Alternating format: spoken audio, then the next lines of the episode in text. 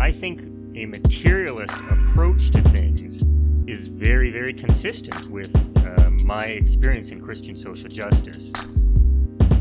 I feel like the the deeper I get into anarchist practice, the deeper my faith is getting at the same time. I would hope that you know securing means of life for all would be something all people of faith would say, "Oh yes, that's at the basis of what we believe." Those who are most marginalized know the most about the true, the good, and the beautiful. To me, it's less that I think building class solidarity is a bad thing, as much as it seems like if you don't attend to things like anti-black racism, um, that's always going to get in the way of building class solidarity. Actually, and when you go back, you find that a lot of uh, revolutionary grassroots participatory movements, the, the precursors to what you could call um, the barrio assemblies and these like you know grassroots neighborhood organizations. A lot of these were sponsored by the church. What does it mean to say that the Christian tradition is internally contradictory and there are antagonisms there and you're always uh, being faithful to some aspects and betraying other aspects. Welcome to the Magnificast, a podcast about Christianity and leftist politics. I'm Matt Bernico. I teach media studies at Greenville University in Greenville, Illinois. I'm Dean Detloff. I'm a PhD student at the Institute for Christian Studies in Toronto. And hey, you know what? I didn't even plan on this, but I just turned 29 because it's midnight, my birthday. Oh, hey, happy birthday! What are your What are your birthday resolutions? Oh my gosh, I hadn't even been thinking about this all year. I had a whole year to think about it. Oh no. Um, be it resolved that in a year I will turn 30 years old. That's one. That's I'm going to get one. to 30 by the end of this year. You can do it. I can do it. I got a haircut today. I got a birthday haircut, and I think that the last haircut I got was about a year ago. So I was that's pretty I good. was there for it. I think wasn't I? Yeah, I think that's right. Or I shortly remember- thereafter. Yeah, I remember being with you and you went to get a haircut. Yeah. Yep. So there you go. Um, that's the big milestone. Already, already uh, on the right path. I think. Yeah, get that traditional birthday haircut. Um, you're gonna plan. You got the big plan to turn thirty in another year. That's good. Yeah, I've got my whole end of my twenties ahead of me here. um, well, I turned I turned thirty last year. no, it doesn't feel very. It doesn't feel very different. I think that like once you turn twenty five, you're just kind of twenty five mentally forever, and physically yeah, though I, you get I worse. feel that way. Yeah, that's right. My bones already hurt, so I feel fine about that. Oh yeah. Um, Oh yeah. That's you're gonna get more of it. It's gonna be great. You're gonna love it. Yeah, yeah, yeah. My bones hurt. My blood hurts. My sometimes my brain hurts. Mhm. Uh, yeah. I've- I mean, the the new thing in my dumb old uh, cranky body is uh, sometimes I just get headaches for no good reason. So you know, I don't know. There there are so many worse things that could, that could have happened to me. By the time I got here, I feel pretty good about it. Yeah, well, good. okay, so apart from Dean's big birthday news, uh, there's some- some other really big news uh, this week about Ernesto Cardenal. Dean, do you want to, as the birthday boy, do you want to tell us about it? yeah, sure. Uh, I will save you from from uh, being a Protestant having to say anything about this whole situation. Thank you. Uh, so Cardenal, yeah, is in the news. That's right. Um, he's in the news because he was recently rehabilitated by Pope Francis. Uh, and I'll say a little bit about that. So we decided to do an episode on Ernesto Cardenal in light of this event, which is more significant than I think a lot of people realize, both people on the left and people in the Christian community. Uh, it's a really huge deal that you might kind of miss just by seeing like a picture of you know an old man like getting uh, hanging out with the cardinal or something. There's a lot more going on. So here's a little bit of background. So in 1984, Ernesto Cardenal got suspended from ministry as a Catholic priest by Pope John Paul II uh, because Cardenal joined the revolutionary Sandinista government in Nicaragua. He was the minister of culture for the government there. And on February 17th, so last Sunday, his suspension was lifted or removed by Pope Francis. So that like might sound like some boring Catholic legal problem, and in some ways it is, but it's actually also very important. Uh, and this is in a couple of ways. So symbolically, it's important because it means that there's one more radical priest that Pope Francis decided to welcome back into the Catholic mainstream. It's not like Cardenal was excommunicated, but he was definitely pushed to the fringe. Uh, and that's along with like people like Gustavo Gutierrez or Leonardo Boff. Like Francis is really um, bringing these people in as like uh, valuable dialogue partners in the church instead of kind of keeping them at bay, which is what had happened in the past. And it also matters spiritually, I think, because Father Cardenal is now able to celebrate Mass as a priest and live out his priestly vocation the way that he was meant to. Uh, even though it sucks that he's 94 years old and had to wait so long, it's still very important if you're a Catholic priest to be able to do that. So all that to say, it is a really big deal because basically what this event matter, what this event means in particular, this specific sort of moment, is that Pope Francis is recognizing that a person who was a, a real revolutionary uh, and part of a real revolutionary government is welcome as a full priestly member of the church, which is a big deal if you're a Catholic, but also if you're just a Christian who is interested in how uh, Christians participate in leftist projects and, and in revolutionary projects. Yeah, it is super interesting. It's hard for me, uh, Protestant, to really get my mind around what exactly is happening here. When the when the big news dropped about uh, Ernesto Cardenal, um, it was cool. It, like I remember thinking like, oh, cool, something happened with him, and then like I saw all the all these tradcaths who were just like losing their mind about it, and I had no idea what was going on. It's kind of like um uh, it's kind of like a reverse Big Brother kind of situation, you know. Like uh, Pope John Paul evicted Cardenal from the house, but now uh, he's back. He's getting back in the house.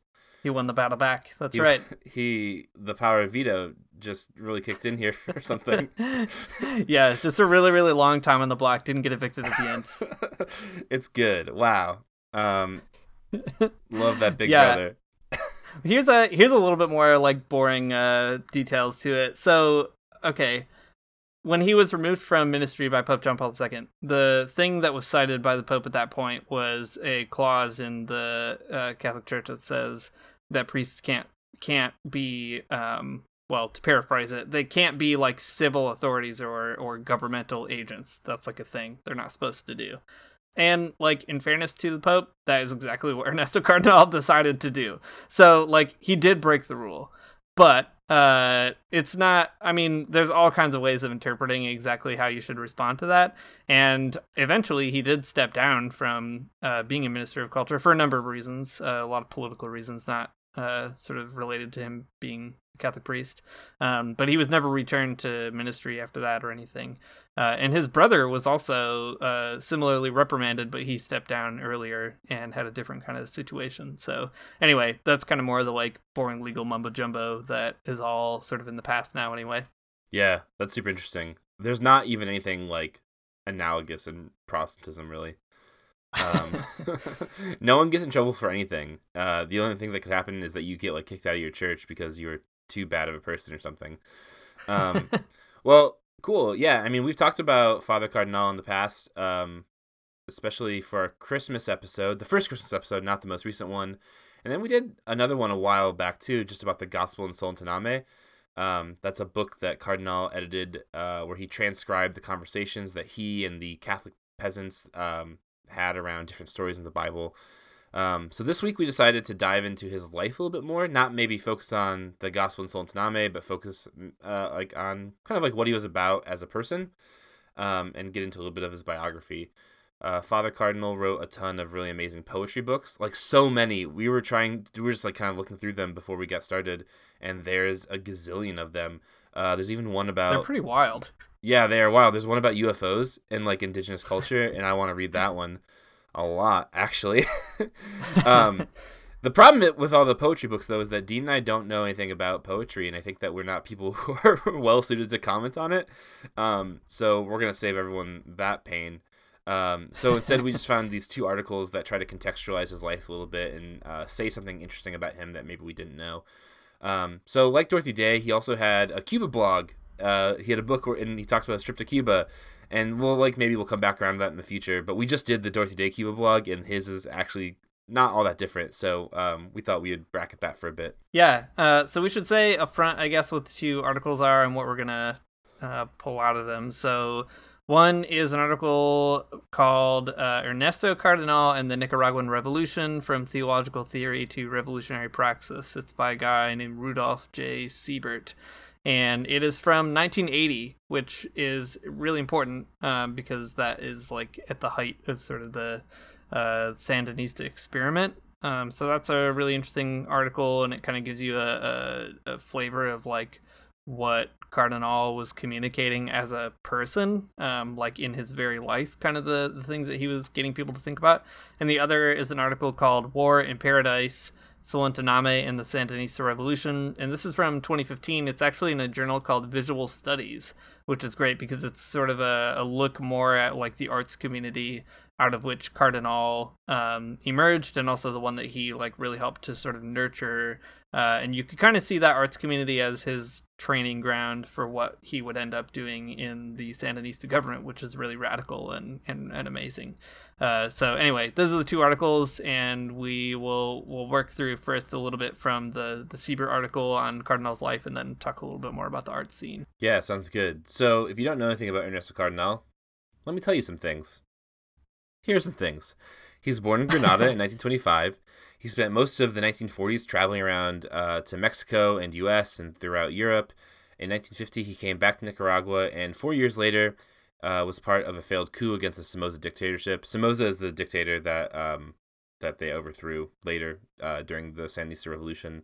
So that's a name we'll say a few times. So just he's the bad guy. Um, but after the coup, the first coup failed, he moved to Kentucky, of all places, and uh, lived in the same Trappist monastery as Thomas Merton in 1957.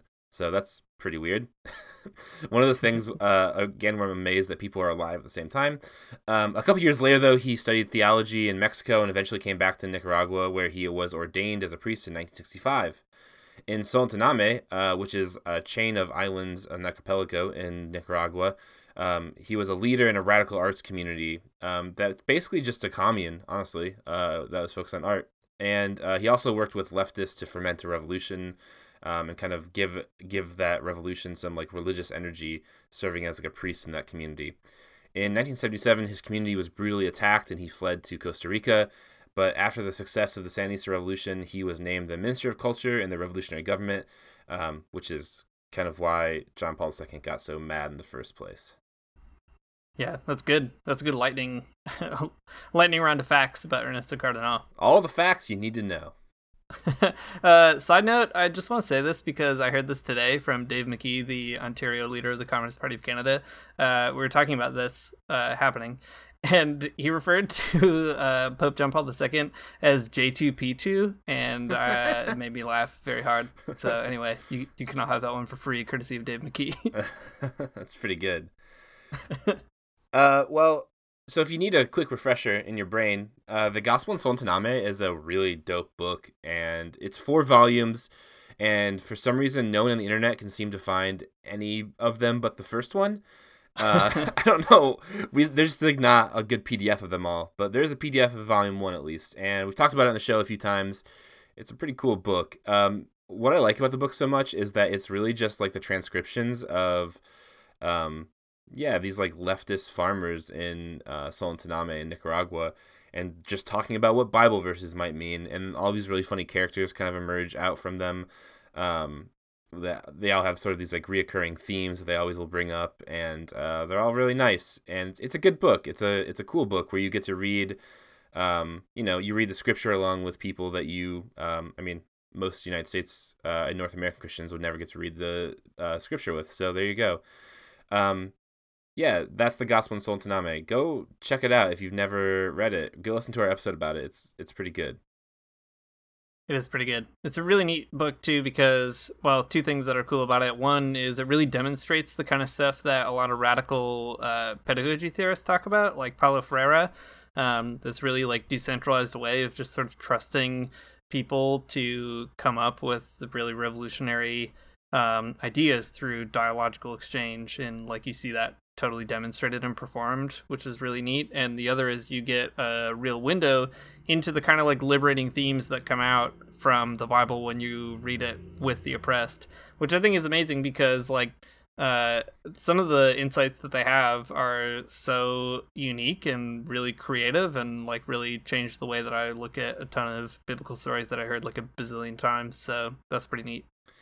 It is neat. Something that we talk about on this show a lot is sometimes just like how the the sort of the lived lives of other leftist Christians sometimes like it, it feels like they give us permission to also be leftist Christians. And reading that book is a really good example of how that kind of comes to be true. You know, when you when when you read some kind of like uh I don't know. When you when you hear us when when like when you hear us talk about like liberation theology or talking about communism and Christianity, it's like fine or whatever, but when you like read it from the read it in the words of um you know the campesinos in Nicaragua, it's a little bit different, a little bit of a different feel to it, and it's good. Yeah, it is good. The first podcast. That's right. Okay, so kind of getting into the the articles that we read this week a little bit. Uh, the first one we're going to take a look at is Ernesto Cardenal in the Nicaraguan Revolution by Rudolph J. Siebert. And this piece needs a little bit of contextualization to kind of understand like what the heck is even going on in it. So, okay, I'm trying to unpack it the best I can. it's kind of weird. So the point of Siebert's article is to reflect on Ernesto Cardenal's acceptance of this like award in Germany. So uh, they decided to give Ernesto Cardenal the Peace Prize of the German Publishers Association, um, and Cardenal shows up and accepts that award, and that's pretty cool. I, I don't really know much about that prize or that award or like why it's relevant, but uh, it is not the point. the stuff that's said about Cardenal from uh, Siebert's reflection, and um, also the uh, Siebert's kind of recollection of Cardenal's address is kind of the the point uh, behind this whole article. Who cares about the award? But it's a it's a point where Cardenal shows up and starts talking about Nicaragua and Christianity and what all of that means. Um, so yeah, uh, who cares about the award? But uh, the stuff that Cardenal ends up saying about the revolution is really good okay, so there's a lot going on. Um, there's a lot going on in this article. Some of it is about Johann Metz and some stuff that he said about um, Cardenal, but we're gonna kind of skip that and bracket it. Uh, Johann Metz, uh, as Dean told me a, more about him, he seems cool, but he's not Ernesto Cardenal. Um, so we're gonna get to Cardenal stuff. We're jumping like midway through the article, so uh, the cliff notes are uh, seriously abridged here. Okay, uh, so Siebert reflecting on Cardenal, says this At the beginning of his acceptance speech, he recognized the paradox of the situation. A man who defended and praised the armed struggle of his people, receiving the famous Peace Prize, was extremely significant. He argued the Nicaraguan people searched for peace with their bloody struggles. This peace, which has now been achieved, means more than merely the absence of war. Cardenal thinks of peace described by the old Hebrew prophets shalom, a peace which is also justice. Shalom means the peaceful living together, um, with one another, all harvest their wine in peace. Um, so this very first piece here, uh, this very first bit here is interesting because um, a big portion of what Cardenal is going to talk about in this address is um, his position as a Catholic priest, uh, as a faithful Christian, and also his relationship with a violent revolution. So uh, that's right, y'all. We're gonna talk about violence here in a second. Can't stop, won't stop. There's nothing you can do to stop us. Short of your own violence. that might make us stop. I would stop in that instance. Yeah. So uh, going on a little bit, yeah, Siebert is kind of reflecting more on this paradox of peace and violence, and teases out a little bit more about that shalom stuff. So he talks about how, according to uh, Cardenal, um, in the, the Hebrew Bible, people could have had this kind of peace even in the midst of war, he says. It was possible for war to be waged for shalom. This is also the peace of Jesus, who greeted his disciples with shalom, peace be with you. But Cardenal reminded his audience Jesus also said that he came to bring the sword and the fire, and that the nature of fire is to burn. Uh, I think that that is a really fascinating thing. It's something that comes up in a lot of Cardenal's life, uh, and not only because he participated in the Sandinista Revolution, but because he had so many friends uh, within the kind of global Catholic community by virtue of studying and, and wandering around in so many places that uh, those friends were also kind of nervous about his sort of openness to violence as a political solution. Um, so famously, like he had a kind of weird relationship with Daniel Berrigan, who was a famous uh, Jesuit priest in the U.S. who was part of the peace movement. Really amazing guy, but a very resolute pacifist. Um, so that was a kind of point of contention we'll talk about more in a minute. Um, and then another was uh, Thomas Merton. He had a really interesting exchange uh, for many, many years, though at one point the monastery actually forbidded uh, Cardenal and uh, Merton to exchange letters for like several years, which is pretty crazy because of Cardenal's political activities. Um, but in any case, I think that this is a really cool way of thinking about the tension between peace and violence because it is both like on the one hand coming from somebody who's theorizing it in a certain way, like he's thought a ton about it, but also it's coming from somebody who has both who has lived on like every side of it, like lived on the side where he was the recipient of violence, lived on the side of uh when violence was used against that structural violence, and then lastly, lived on the side of the the peace that was established um, after that kind of all uh, settled down or, or leveled out. And I think that like I don't know, there's there's a, just a lot to be learned from a, a, life that is kind of marked by being in so many different relationships to those uh, those different like stages in the struggle. Yeah, for sure. Well, Siebert goes on to talk more about Cardenal's more like nuanced position on violence, and I think it is kind of good to play up this, may not play it up, but like recognize this tension that like Cardenal is a person who is open to this type of revolutionary violence, and that there are people around him who are you know Christians who feel kind of like weird about that openness to violence. Um, but then uh, Siebert says this bit here, which I appreciate. That I think is a good thing to keep in mind, is uh, Christians might be wary of violence or something. So Siebert says Cardenal insisted it was entirely evil for certain officials in the church to have shamelessly blessed weapons of oppressors in the past, both in South America and elsewhere. Uh, Pius XII blessed the weapons of the Italian fascist army when it set out to conquer Albania, and today churches in Albania are closed. Um, I don't know. I don't know about that now. but whatever. it's 1980. Cardinal Spellman blessed the weapons of the unjust Vietnam War and their actions. Pius XII and Cardinal Spellman uh, followed a very old tradition of Constantinian Christendom. For Cardenal, it is something completely different when the church blesses the weapons of the oppressed victims who try to defend themselves against their despotic murderers. The blessings of the weapons of the masters is completely different from the blessing of the oppressed victims, since the weapons are so unequal. It's not the same for the church to bless the sword of Goliath and the stone of David. Um, so here we see that uh, that nuance I think is really necessary for these types of conversations about violence and Christianity. Um, violence is not always like uh, is not equal. It's not the same thing.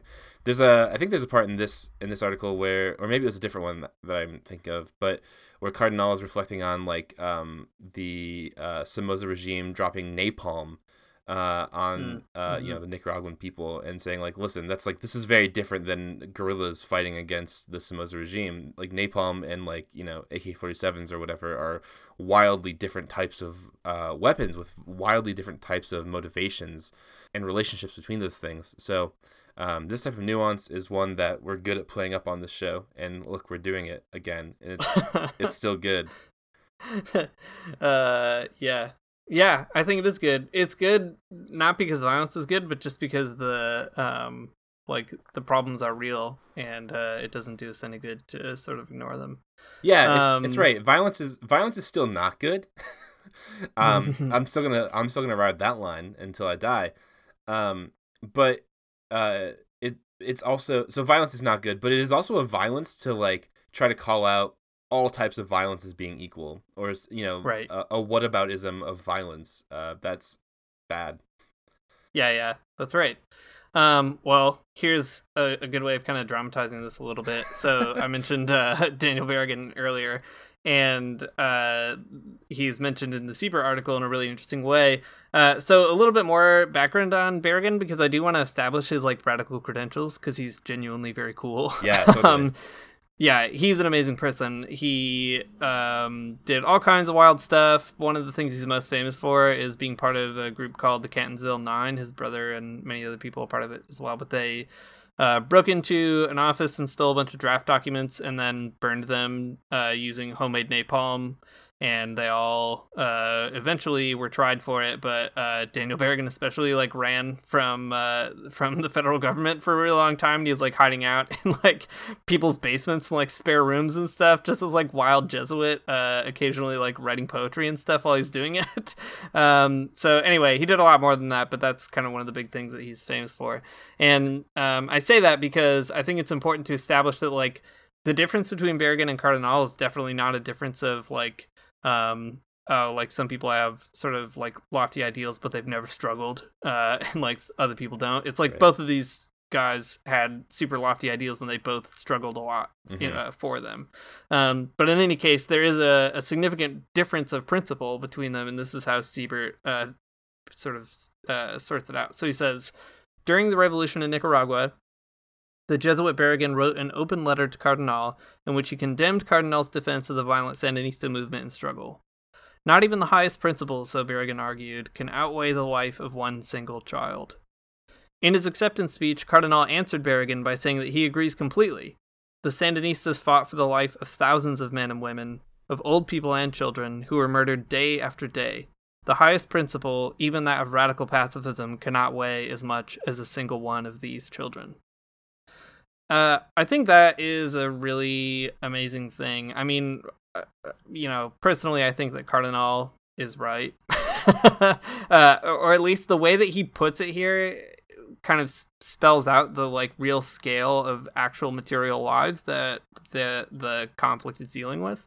Um, but what I think is so important is that like uh, both of these positions are kind of centered around uh, the dignity of human beings, and uh, the question of violence kind of stems from that uh, in both directions. So, um, yeah, I don't know. I, I think Cardenal gives a really good rejoinder um, to Berrigan there on that point, and just kind of forces us to ask the question of like, um, you know, what do these principles that we hold ethically or as good Christians or whatever really mean when it comes down to the the day to day life of most human people?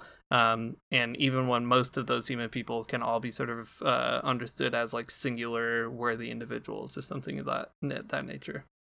Yeah, it's a really good uh, response that I think does justice to it. It it does it does demonstrate too that it's not like Cardenal it, Cardenal being open to violence as a means of struggle doesn't mean like you know he loves violence or something, but you know because he he says that he agrees with Berrigan in kind of this counterintuitive way, but still it's like um y- you know you you, you fight for the people that uh, is saying that he cares about, so it makes sense.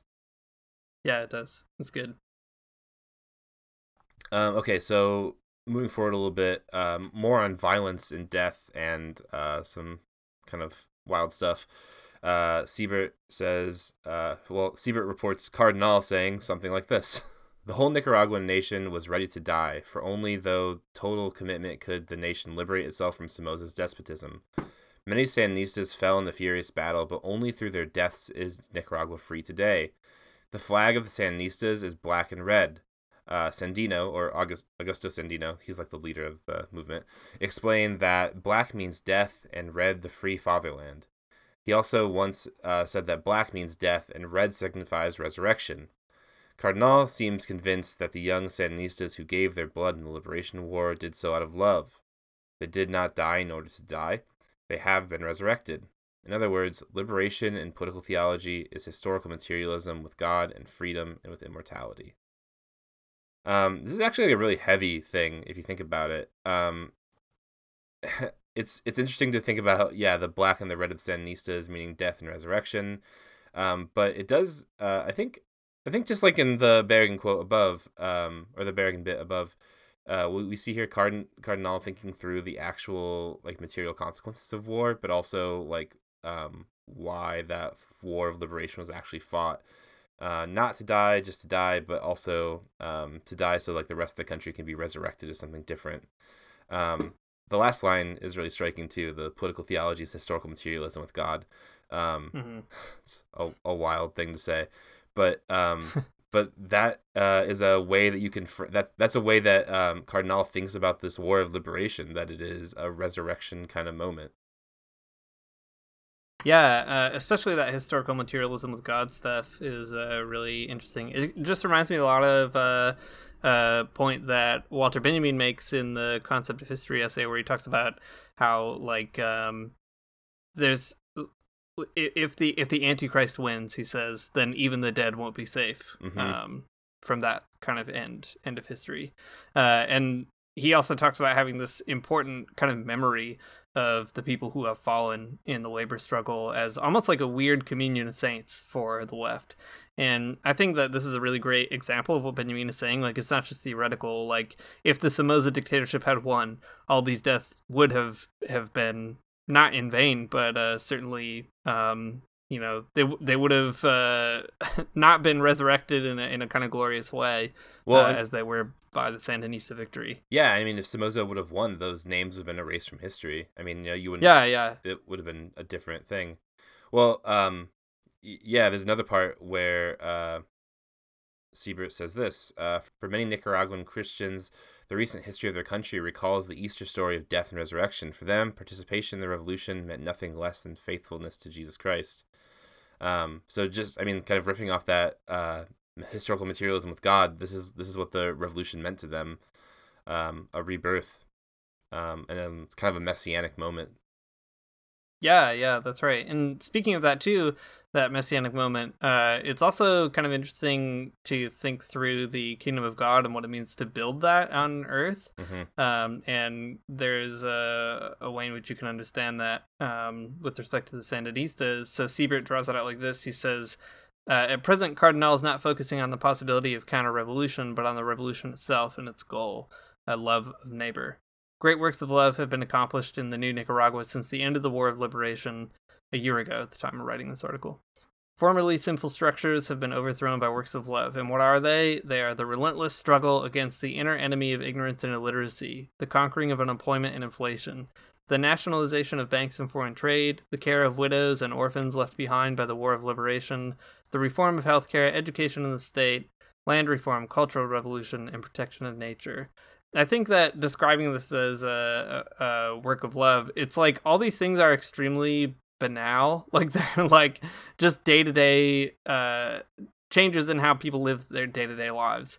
Uh, but that is like a, a, a historical materialism with God, I think you could put it. Um, you know, this is like one way of realizing what hopefully life would be like in some kind of uh, messianic future, but we don't have to wait that long if we don't want to. I think that's really the the challenge that the Sandinistas give to the rest of the world is like, what? Why wait when we could build it here? Uh, and it's it's a really massive challenge. Yeah, you get the feeling that the way that Cardenal thinks about like revolution is or or maybe like what that historical materialism with God means is that like it is this sort of like actual struggle for liberation, but also there's uh, a sense in which revolution has a lot to do with like spiritual conversion and not maybe in the Christian sense explicitly, but in the sense of like you know you change those really banal things about your life. That's like you know a really important thing. You change them through love. You make your life about works of love rather than um, you know the accumulation of capital or um, all the other bad stuff in the world. So um, it, yeah I, I, don't know. Cardenal it, it seems like the, those banal moments are really important for him. Yeah yeah for sure. Um so let's uh transition slowly to the uh, the other article, but before we do, uh, we got to talk about that good boy Fidel Castro, who gets mentioned in this article. Uh, so uh, Siebert says Fidel Castro recently remarked apropos the situation in Nicaragua and El Salvador that Christians no longer merely dialogue with Marxists, but also participate in practi- practical and effective revolutions. In Nicaragua, the Christian Marxist dialogue, as analyzed in political liberation theology, has shown one of its first fruits. Political and liberation theology and the Christian Marxist dialogue are to be known by their fruits, that is, by their revolutionary works of love. I think that's a really encouraging thing. I mean, we saw that already in the uh, Fidel and Religion book that we read. Um, we did a whole episode on that where Fidel kind of talks about this a little bit more. Um, but it, it's an amazing thing to think about the Christian Marxist dialogue not as a like uh, like working out different theoretical differences between these two camps, uh, but characterized by what actually happens in the world as a result of those two camps talking with one another and, and really working together. That kind of bearing fruit um, you know, uh, Christians will be known by their love or whatever, I think is a really uh, a really important thing to think about when works of love have material instantiations or material manifestations. 2019, bear that fruit. Bear that fruit, 2019. yeah. Okay. Also, before we move on, I do I want to read the last the last bit of uh, Siebert's article because it's good mm-hmm. and it talks about Benjamin again. So you gotta do it. uh, so yeah, the article ends with this with this line. It's a good one. there are Christians alive again for whom, in Walter Benjamin's words, every second in the future can be a little door through which the Messiah enters. Um, I think that's a good a good way to kind of encapsulate what Cardenal's about, though. Um, the conversion experience, the material struggle, um, the future is open to uh, the messianic in a good way. Yeah, that's right. Um, well, I think that's actually a really good way to transition to the art stuff, just because you get that sensibility in what Cardenal is doing uh, with his kind of focus on on the arts. So, in addition to being like a, a really cool real life militant revolutionary, Cardenal is also a poet, like we said earlier, and he's a member of kind of like the artistic community of the world generally, and then uh, obviously specifically in Solentiname. And those two things are really importantly connected. So uh, you can't just say, like, well, Cardenal was a, a kind of militant. Like, one reason that he was was because he was also an artist. And these two things really inform each other. Uh, like, in the same way, he is an artist because he's a revolutionary. And he's doing all that stuff before the Sandinista revolution, and then afterwards, his role in the government is essentially to help the people of Nicaragua learn how to embrace and produce their own culture and to disseminate it amongst themselves without uh, the kind of fear of, of the dictatorship and also the uh, sort of bourgeois controls on how culture gets disseminated or curated or um, appropriated and that kind of a thing. And I think it's important to focus on this, uh, not just because it's part of Cardenal's history, but also because it tells us a lot of really important things about, um, you know, what what the relationship between like utopia and material struggle is like, what the relationship between uh, symbolic victory and real victory is like, and it's a lot more kind of uplifting actually, and sort of encouraging than I think a lot of leftists like permit themselves to be, and including myself. Uh, so this other article that we read tries to actually zero in on Solentiname in particular and ask different questions about like what did that commune look like and what was happening there and how did all of these things kind of feed in to each other. Uh, so it's a really really great and, and sort of rare article I think that that does a good job balancing all these different interests. Yeah, I think to set the scene a little bit more, we can say that. Well, okay, in in the past episode we did on the gospel in Solentiname, I think like we focused on. Well, I mean, in the book, what you hear, who who you hear from are you know the campesinos, the farmers, um, but uh, while they are there and they're they're the people who you know lived on the archipelagos before Cardenal probably showed up. Um, what is interesting though is that Cardenal like uh, he's there with the farmers for sure, but like he's there with other revolutionaries who are on the island and other artists that are on the island. They they basically start like a you know like a, a little Christian commune, um, and they make art and they figure out like poetry and they paint, um, and they do sculptures and stuff. So um, this is a, this is like there's a lot of moving parts to Solentiname. That's not just like farmers living on an island. It's not just communists, but it's like kind of both of these uh, two pieces like coexisting. Yeah, that's right. Um, so here's like one kind of interesting way that the article tries to explain this situation. So uh, it says, connected through vast networks of revolutionary writers, artists, and intellectuals, the ideologies in- introduced to the islands by Cardenal and his group led to the formation of novel socio-political categories, impossible to achieve otherwise under an authoritarian gaze, establishing trends that were both specific to the Nicaraguan context and symptomatic of the broader political climate at the time. And I think this is really like a good way of encapsulating it, right? There's it's this network of all kinds of different revolutionaries, and uh, when they like start getting their hands dirty, and like when people who have uh, dirty hands by virtue of their actual work are encouraged to make art and like start thinking uh, about the Bible um, for themselves and like you know embrace their own perspectives, like a lot of wild stuff starts happening. Yeah, for sure. Um, so all this really interesting revolutionary art gets created. There's like sort of an artistic movement that is uh, an artistic school that's like sort of uh, unique to this specific t- place and time called Primitivista. Um, so we can talk about maybe some of that art in a minute too. Um, but something else that really something else really interesting that happens that kind of comes out of this time um, when they're together in Solentiname is um, the writing of something that's just called the Nicaraguan Peasants Mass. Uh, so the Peasants Mass is a liturgical mass composition that incorporated regional folklore and popular music from throughout Nicaragua, including indigenous languages and oral traditions. Um, so it was uh, first released in 1975 and then immediately censored by the Somoza government because it was, you know, uh, an act of Christian worship that was uh, explicitly subversive. Uh, so it it is like actually set to music, but um, it's in Spanish. So uh, we found an English translation though that's pretty neat. Um, something that makes me pretty excited. I think actually. Um, should we just read it? Yeah, we can read part of it for sure. Okay. So it starts off like this I believe in you, comrade, Christ man, Christ worker, victor over death. With your great sacrifice, you made new people for liberation. You are risen. In every arm outstretched to defend the people against the exploitation of rulers, you are alive and present in the hut, in the factory, in the school. I believe in your ceaseless struggle. I believe in your resurrection. Uh, so yeah, you can tell why that would want uh, why a dictator would want to censor that. Yeah, no kidding. Um, yeah, it is for sure something that you might want to censor if you were a dictator. Uh, but it is a really cool example of really authentic Christian worship that is infused with this like um, uh, like the type of politics that are present at the time. Yeah, you should pitch this at your church. I can't imagine it would go very well. you never know to try.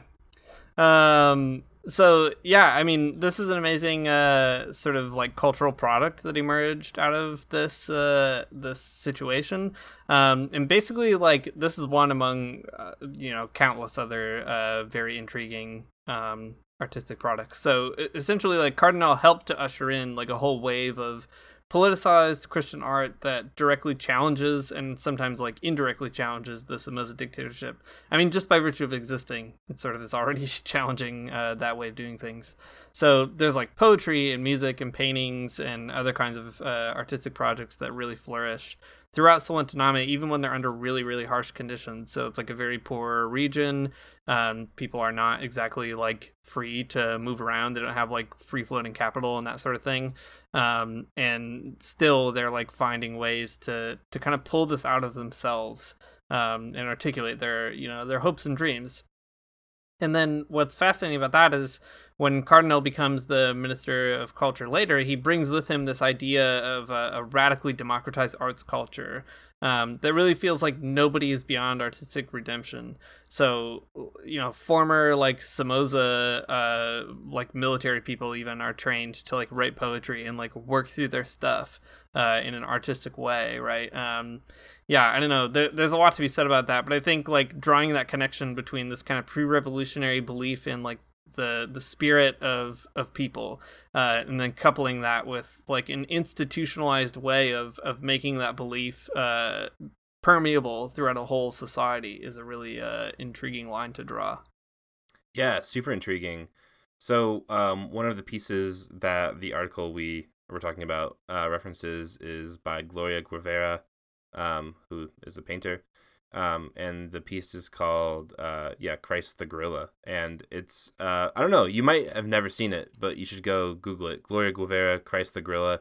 It's a really kind of interesting piece, and it's in this like uh, really specific primitivista style with these like vibrant colors. Um, like primitivista, I'm I'm no like great appreciator of art or understander of art history, but from what I can tell, it uses like a really similar sort of um, uh, form with regards to drawing figures and um, and like scenes, but it also uses a really similar kind of color palette that is really very interesting and pretty striking. But uh, Christ the Gorilla is interesting because it is uh, just what it says.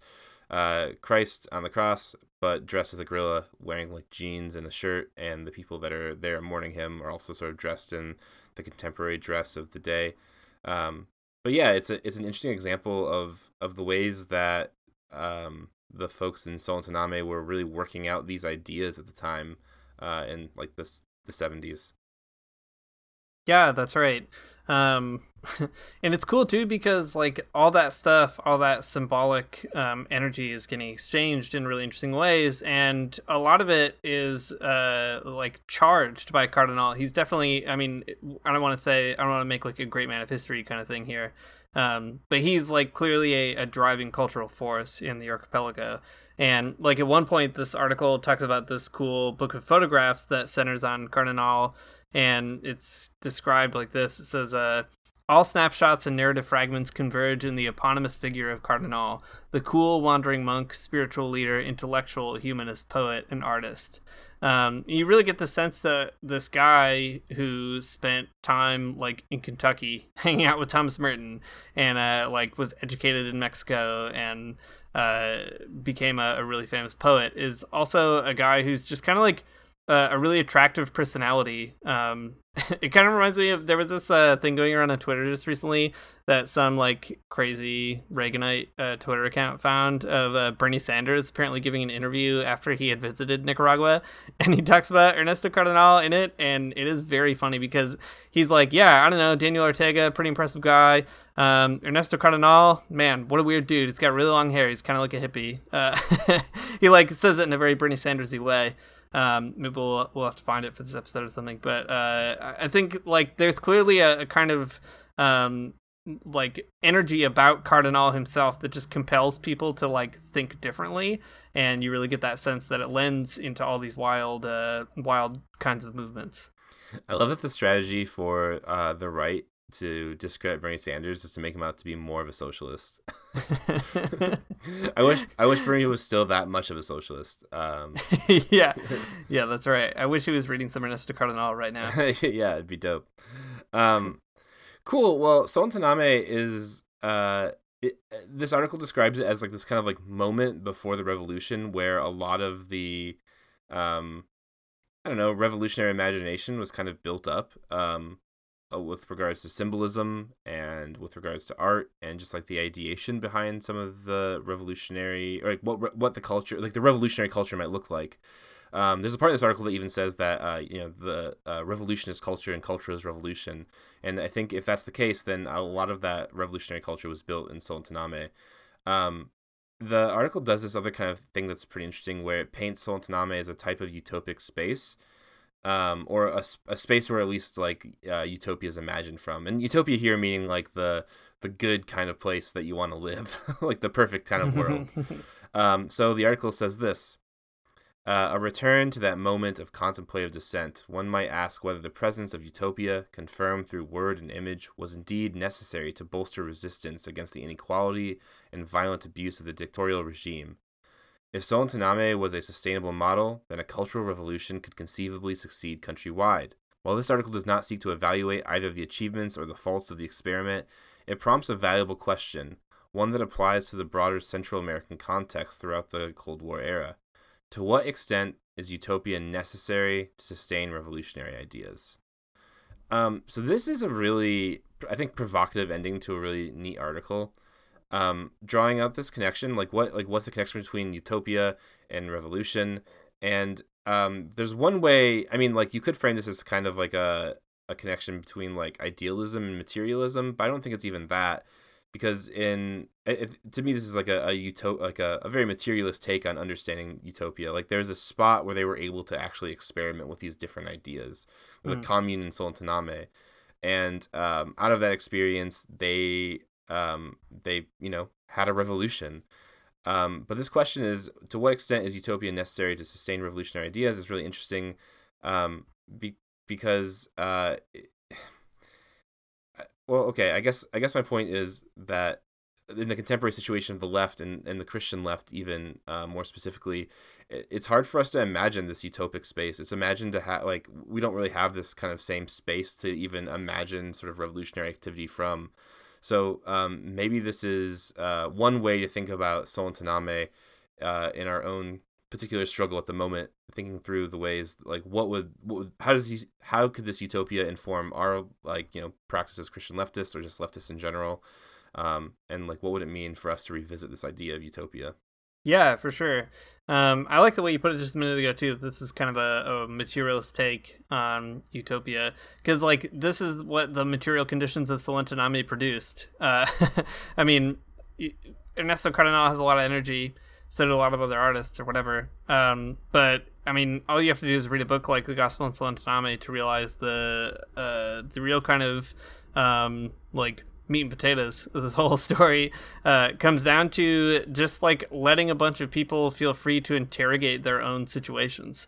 Uh, and that's what makes the art so important and fascinating as well. Like there are a bunch of photographs included in here, um, and if you go and look up some of the stuff that is mentioned, like it's forceful and arresting precisely because it, it is trying to respond to the material conditions and it's bringing these utopic dreams into that uh, so you know like the the bits from the mass that i was reading earlier um, you know believing in in christ the comrade who is everywhere right? Like in the hut the factory the school and this kind of ceaseless struggle uh, it, it's a really important putting together of the utopic vision of, uh, or even the mystic vision of Christ uh, being everywhere, but being here specifically in a place like Solentiname um, or in in other parts of Nicaragua in general. And I, I think that that's like a really important lesson. Um, it's one that is hard for leftists to like wrap their head around sometimes because there can be a little bit, I think, of like a bias between um, materialist and, and idealist or utopic uh, visions. People kind of are like suspicious of both of those things um, from either side. But uh, what's wild about Solentiname is this is a, a place where like these things didn't really live in tension. Like they they worked together and they ended up producing like an actual revolutionary situation and actual revolutionaries, uh, like actual people who were invested. Um, so I guess uh, one way to kind of close this out, uh, just adding on, I guess, to that that last note, is to uh, just highlight again how important it is that Cardenal has been rehabilitated by Pope Francis. Uh, when you get a sense of the real life that this person has lived, uh, it is wild to think that this guy is a real life Catholic priest. Like, not just a Catholic guy, not just a theologian or an artist or whatever, but somebody who is technically legally now in the in the church sense trusted to carry out all the duties of, of church life and it's too bad that he had to wait till he was 94 to get back to that situation but uh, it is a, a, really amazing thing and something that I think should give us hope uh, a little bit. Like if we can, if we can dare to have a little bit of hope, um, it's events like this that are not meaningless. Like uh, it, it isn't irrelevant that at 94 years old, a, a cardinal had to um, ask for Cardenal's Ernesto Cardenal's blessing. Uh, um, that's a, a really massively important thing and. Uh, hopefully we can keep sort of being inspired by uh, his priestly ministry and his revolutionary ministry as well. Thanks for listening to the Magnificast. If you like what you heard in this episode, you can support us on Patreon, patreon.com slash the Magnificast. You can also follow us on Twitter, join our Facebook group, or just write us a letter and say hi. I you know, you can't really do that, but it would be cool if, if you could. Um, An e-letter. yeah. Thanks to Amaryah Armstrong for the intro music. Thanks to the Illogical Spoon for the outro music. And uh, I don't know. Anything else we should talk about? Nope. I think that's good. Cool. See you next time.